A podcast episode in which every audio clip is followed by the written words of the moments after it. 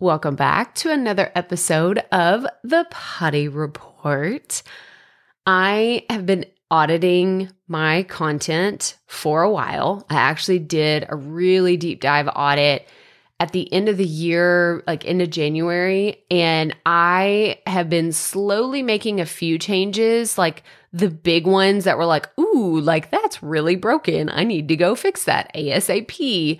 But I've slowly been looking at what pieces of creating content and my website and just looking at all the things I've done in the past can I really evaluate and optimize? So it's been about enhancement and optimization. I know these are like really big words that I, you know, I'll throw them around, but I don't like to use that too much because I don't like to speak that way to you. Like, I feel like when we talk that way, it kind of can make people feel like, ah, oh, but I don't know what that means, right? Like, you know what the word enhancement means, you know what optimization means, but if you don't know what SEO optimization is, or lead generation optimization, or some of these other really big marketing terms are, then you can kind of feel like an idiot. Like, I'm just going to throw that out there. At least that's how I felt. I've really felt that way in the past. So, I want to break things down and tell you step by step what I'm doing to audit my content. And what it looks like is just being aware like, let's just start at that point. One of the things that I said in 2023 that I was going to be so much better at is tracking my metrics. Another big word, right? Another million dollar word is your metrics, your KPIs. This is what everyone wants to talk about.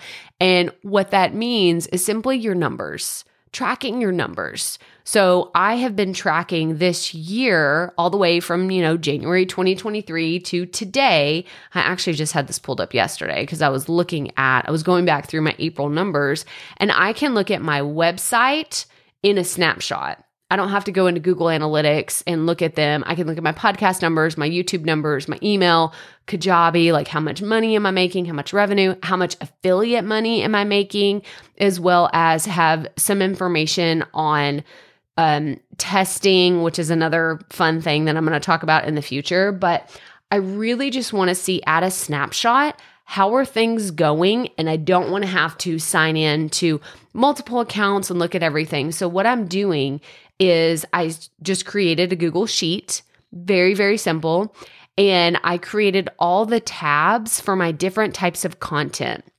So this is my website, the podcast, YouTube, my email, and then my products and services and different ways that I make money. And so I wanted to have everything in one place. And I'll get fancy later with, you know, charts and graphs and dashboards and all kinds of other things that I'm going to get my husband to help me with because he's, he's loves, he loves a spreadsheet, y'all. Like this is his like zone of genius is he loves, he's like, oh, let me do a pivot table and let me do all this. And I'm like, ooh, spreadsheets are sexy. but Oh my gosh, this is so funny. This is these are our inside jokes. We are such nerds. Okay, I'm just going to throw that out there. But I love looking at this in a quick snapshot because I can literally go across a spreadsheet and see from January, February, March, April, what did I do? Like what happened on the um just the different experiences of my content. Did we go up? Did we go down? Did I do anything different? Like, and it helps me really understand where I am in all the different efforts that I've put into something. So, for example, my podcast numbers have actually gone way down, way, way down from January and February to March and April. Like, my downloads have gone to half, to half, which is crazy, but this happens every year. It doesn't scare me because it happens every single year. Because in January and February, everyone wants to start podcast. And I get so many more downloads of those old episodes of how to start a podcast. So I look at it, I'm like, okay, we're going to level set. Now we're good.